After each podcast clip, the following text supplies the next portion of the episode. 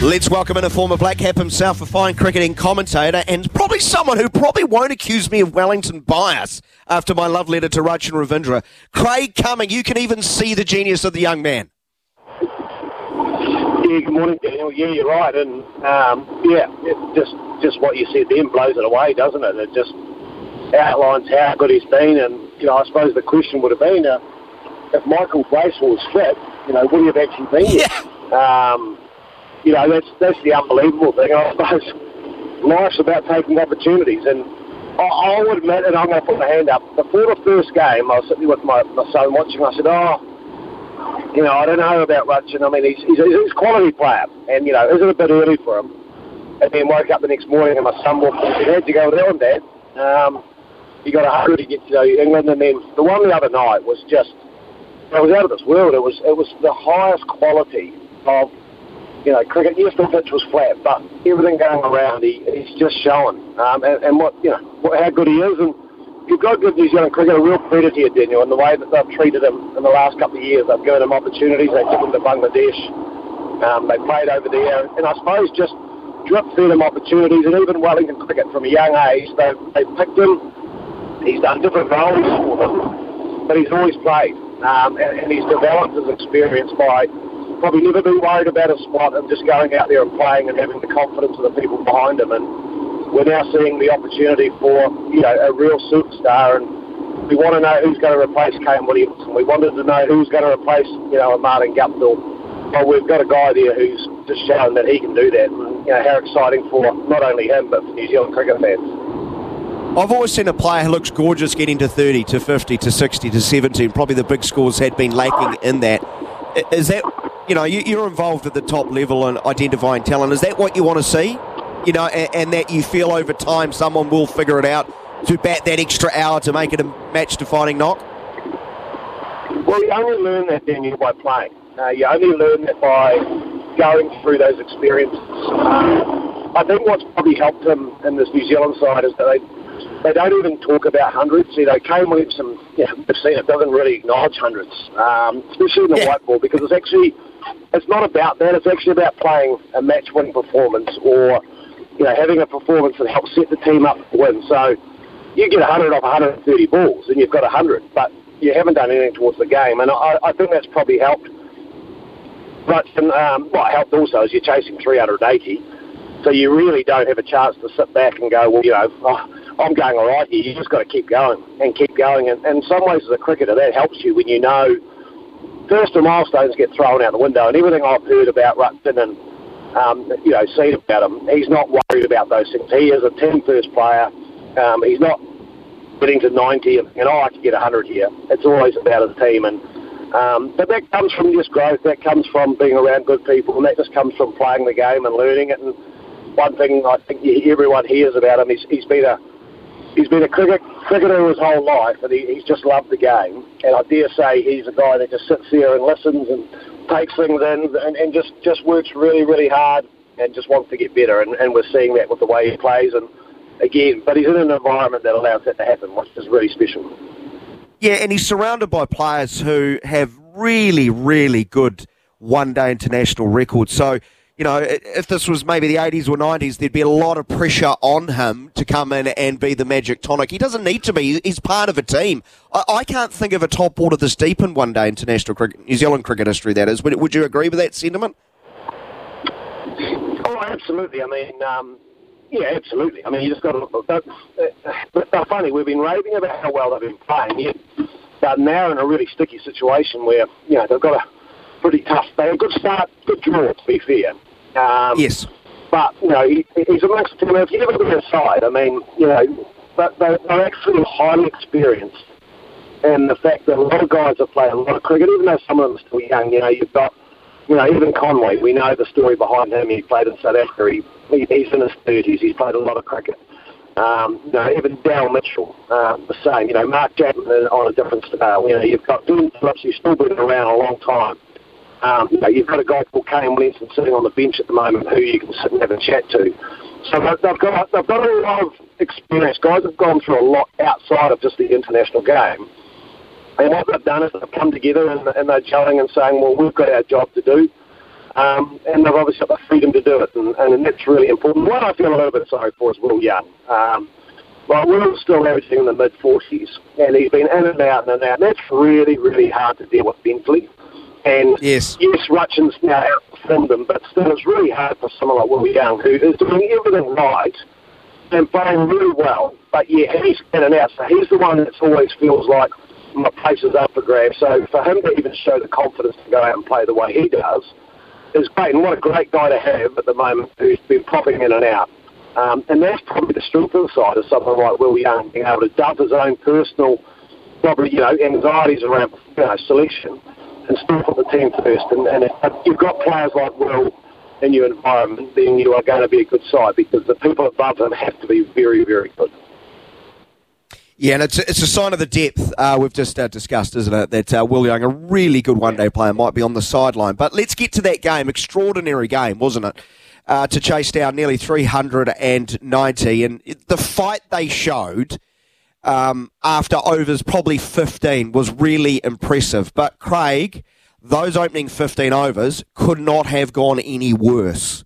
We don't want to ignore those. Uh, was it was it just a freakish partnership from two left-handers, or were there some more worrying signs when you looked at it from a New Zealand perspective?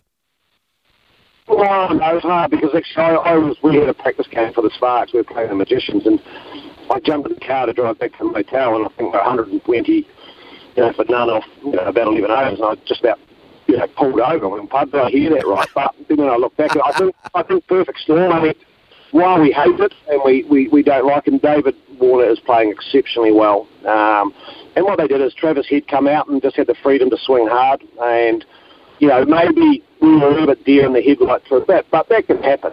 Um, and what was so impressive was the way that we actually pulled it back.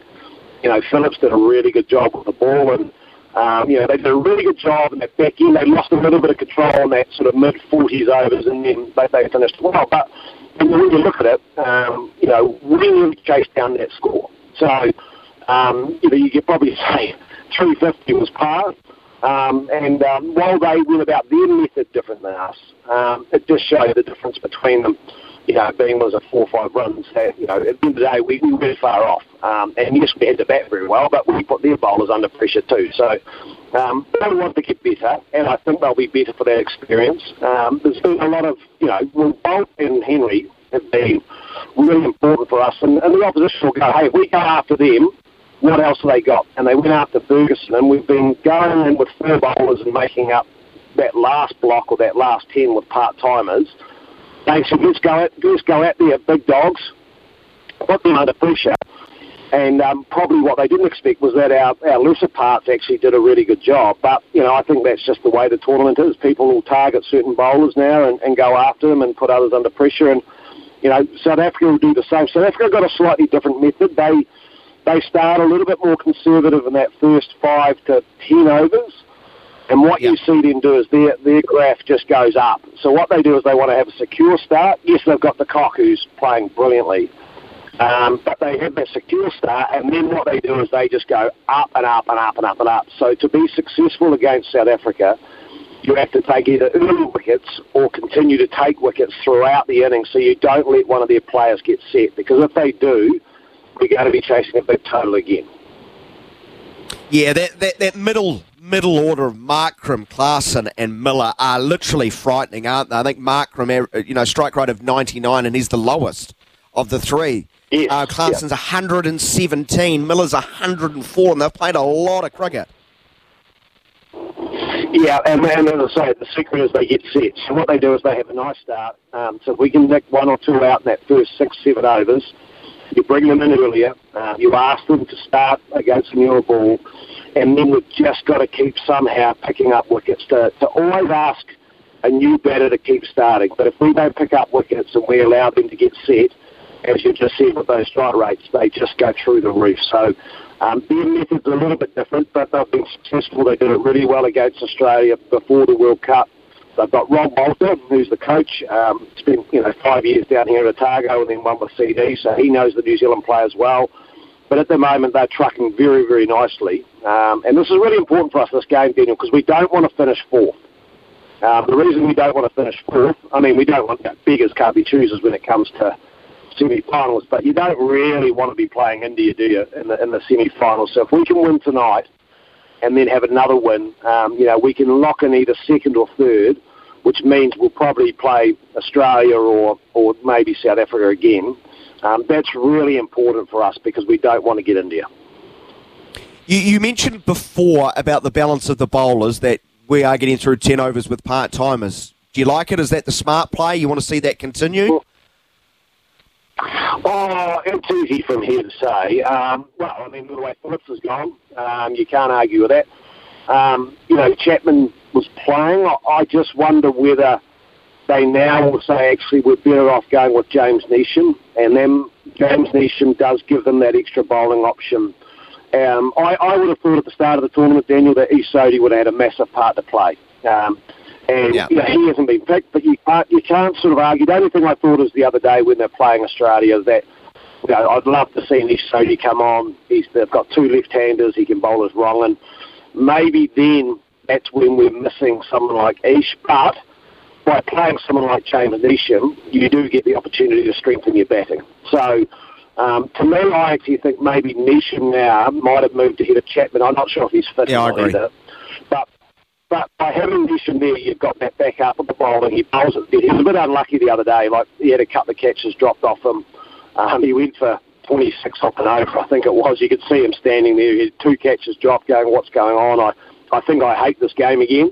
Um, but it does give us, it does give us slightly better balance um, it gives us the strength of batting, and it just gives um, just gives them that option of another bowler if they need one. Which I think, as you go deeper into the tournament, and when you play teams like South Africa, you do need to have um, a couple of more options up your sleeve. And with Phillips doing so well with the spin, um, then uh, you know that's starting to pay off. So um, yeah, to me, that might be the sensible play. You're involved in the domestic game. Everything uh, good down under Targa. You were delighted with weather at Hagley Oval the other day, I'm sure. Uh, yes, yesterday my son was playing. Um, they got out. It's apparently it was just about drizzling for the last two hours, and, and they probably did well to stay on even that long. But uh, no, all good. We're preparing obviously for um, you know of the, of the Sparks. We had a practice games against Canterbury yep. the weekend in Timaru, that great place where the home champions. So it was nice to head back to Timaru and. Um, we get underway in about sort of, I think we've got three more weekends and the HBJ gets underway. So um, I think all the domestic men's games obviously is around two of the Plunket Shield. Um, it's always tough at this time of year with pitches and um, for big runs, but um, it's good to see you know some good cricket being played and yeah, I think all the, the women's sides are, are working really hard and um, you know getting ready for the HBJ. We'll have the majority of our White Ferns playing uh, throughout part of the competition uh, before they play Pakistan in December. So yeah, I think everything's tracking well. We've just got to um, yeah, we're just looking forward to playing some cricket. And what's more stressful, facing Brett Lee or watching Jacob bat? Being a proud dad. Oh, and all honestly, I think I'd rather. Yeah, I've got worse as I get older. I don't know. Um, but you can't anything about it. So. Uh, no, he's doing all right. He's just got he's just got to learn to get he's just got to learn to get past thirty and um, and um, opening the batting this time of the year. I mean, um, it's good experience and um, the game's not easy and yeah, as tough as it is for him, it's even harder being a, a parent watching. I can tell you that. I don't think yeah, it'd be so hard actually, Daniel. I, I, not that I talk much about it, but you, you do some stupid things. The other day I was in Oamaru and he was batting, and I wouldn't leave Oamaru because I was watching until well, it was going to be stumps, and then he got out. So um, I was parked up on the side of the road. It's just bloody ridiculous.